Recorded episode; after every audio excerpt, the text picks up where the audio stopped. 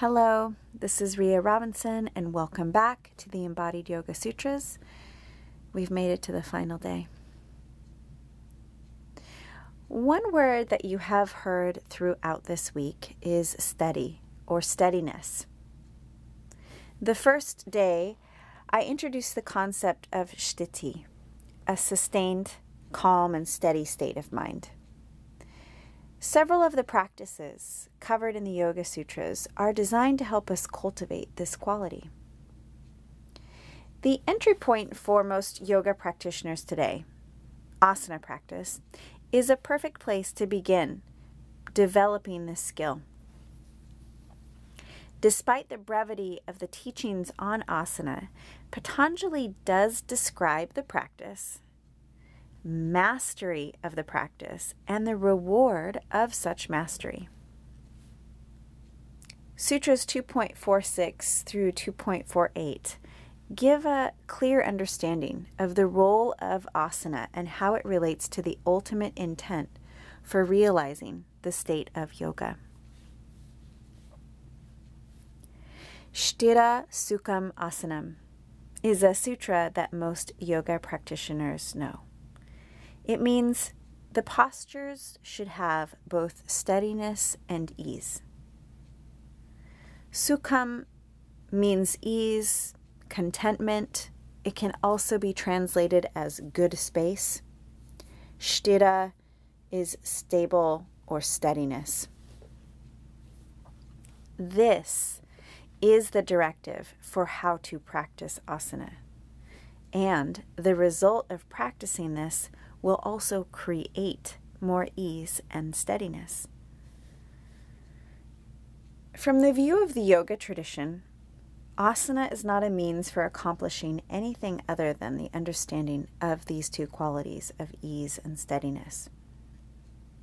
This takes out the performative aspect of asana that is prevalent today. Yoga is not about forcing your body into a pose for the sake of doing it or mastering it. We'll go back to some of Vyasa's commentary because he gives us clues about how to apply this particular teaching. I've got four points around his guidance. The first one is to focus on the breath, a one-to-one ratio, sama vritti, and focusing on postures that help you breathe better. In practice, well, let me say this, on paper, that might seem like an easy ask. And in certain postures, cultivating a one-to-one breath ratio is pretty attainable. But other postures, particularly ones where we're kind of at the edge of our capacity, either our flexibility or our stamina or endurance, cultivating and maintaining a one-to-one breath ratio adds extra challenge. Two, practice learning to get still in the poses. My teacher, Yoga Rupa Rod Stryker, has constantly said that involuntary movement in postures has more to do with the mind than the body. I love to practice and teach yin yoga. And of course, it's a perfect tradition to begin to play with stillness. But this skill is available whether you hold a posture for five breaths or five minutes. Three, cultivate the witness, the objectivity of the mind. In other words, experience yourself experiencing things, but resting in the observer, experiencing yourself in a pose, experiencing yourself cultivating that breath. And the last one, practice fewer postures in general. When applied consistently, this approach establishes a safe harbor for the mind and a deep sense of tranquility.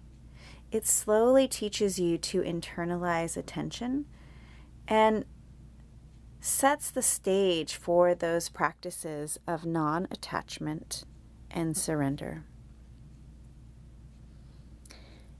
Moving on to Sutra two point four seven, Patanjali writes that the means of perfecting the posture is that of relaxing or loosening effort and allowing attention to merge with the infinite. He builds on what was established in two point four six and now adds that we master asana by loosening effort and meditating on the infinite. When you are practicing, begin to notice where the greatest amount of resistance or sensation is. Sometimes that's an actual physical location, and sometimes the most resistance is in the mind. So where can you begin to soften? The result of practicing asana in the way Patanjali describes it is the promise in two point four eight that the pairs of opposites will cease to have impact. The ultimate achievement of asana practice is that we are no longer affected by fluctuating circumstances, life's constant swing from good to bad, success to failure, light to dark. The result is stability in the midst of change, calm in the midst of chaos, stillness in the midst of uncertainty. So, what does an advanced yogi look like? Non-reactive, the ability to withstand fluctuation, the ability to remain calm, is how you might measure success in this practice, not necessarily by being able to perform a huge range of asanas. Patanjali has made clear here that the most meaningful sign of progress in your asana practice is that you are more stable, less distracted, more at ease, and consistently aware of the higher meaning and purpose of your life. Now, as with the sutras on asana, Patanjali takes the topic of pranayama and breaks it down into a definition, a methodology, and the culmination of mastery. But pranayama shows up in the first chapter before the eight limbs are even defined and expanded on. Sutra one point three four says another way to purify the mind and regain your focus is to practice breathing exercises that emphasize exhalation and breath retention. In fact, it's rather simple to begin to apply this sutra to your daily life. You could practice it right now by applying those two principles presented. Take a deep breath in. Take a deep breath out. As you continue to breathe, pay extra attention to the length of your exhalation. Make sure to follow your exhale to its full completion. Imagine that you are emptying out your lungs with each round. Once you feel comfortable fully emptying on the exhale, begin to notice the natural pause at the end of the exhale before the inhale begins. Without forcing anything or adding any tension to your muscles, simply notice and allow for the pauses to become longer. Maybe just a second.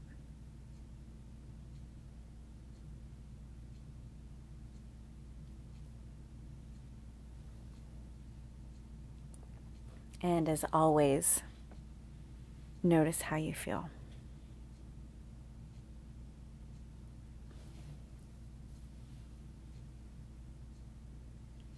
Okay. Let your breath readjust. Picking back up after the sutra about the mastery of asana. Now, two point four nine says, established in asana, pranayama is regulating the flow of the inhalation and exhalation. two point fifty builds on that. Now Patanjali writes that observing the exhalation, inhalation, and the pauses in between them from the three perspectives, we can refine both the length and the subtlety of the whole breath. The three perspectives here are our attention, varying the lengths of the parts of the breath, and the number of repetitions. The aim here is to gain awareness on and practice control of the breath. Working with the breath is about regulation as a means to find more freedom. Patanjali uses the Sanskrit word suksma here. Suksma means subtle. This is a directive to quiet the breath, reducing the tendency from kind of a Darth Vader type Ujjayi, which could be heard across a large room, which is often quite stimulating to the mind, to a quieter, softer, almost more internal practice of the same technique, which has a more calming, grounding effect on the mind. And now, just as he did with the Asana Sutras, Patanjali shares the results of mastery of these techniques. In Sutras two point fifty-one and two point fifty-two, Patanjali writes that the normal processes of the breath are transcended or transformed, and from this new type of breathing we gain spaciousness, clarity, and increased sensitivity.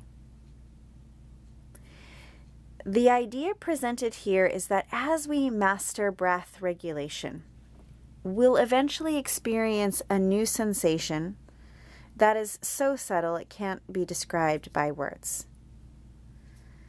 The progression towards this subtle experience is helpful if you're looking for signs on your journey that you're moving in the right direction. But don't get confused. Enlightenment isn't the most practical goal. Know that it's enough to practice breathing, to bring about feelings of stability, peace, and calm. It's the experience of stability, peace, calm, and clarity that often help us feel the most free from obstacles, pain, and the discomfort that we experience in our daily lives. Finally, in two point fifty-three, Patanjali writes that when the mind, that now the mind is ready for dharana, the first step in meditation, which is concentration. Desikachar often described prana as the friend of Purusha. From the classical yoga perspective, pranayama is the essential practice because we begin to control and direct the subtle energies of the body and turn inwards. This concludes the Embodied Yoga Sutra course. I hope that you have found our days helpful, if only to further your interest in these incredible teachings.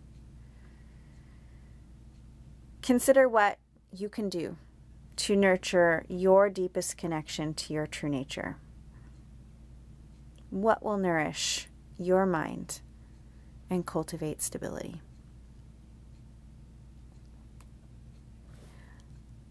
Finally, I would like to give thanks to my teachers, specifically Yoga Rupa Rod Stryker, Eric Schiffman, and Ann Palmer, um, and also the support of Kim Torrens and Union Studio for giving this course a platform.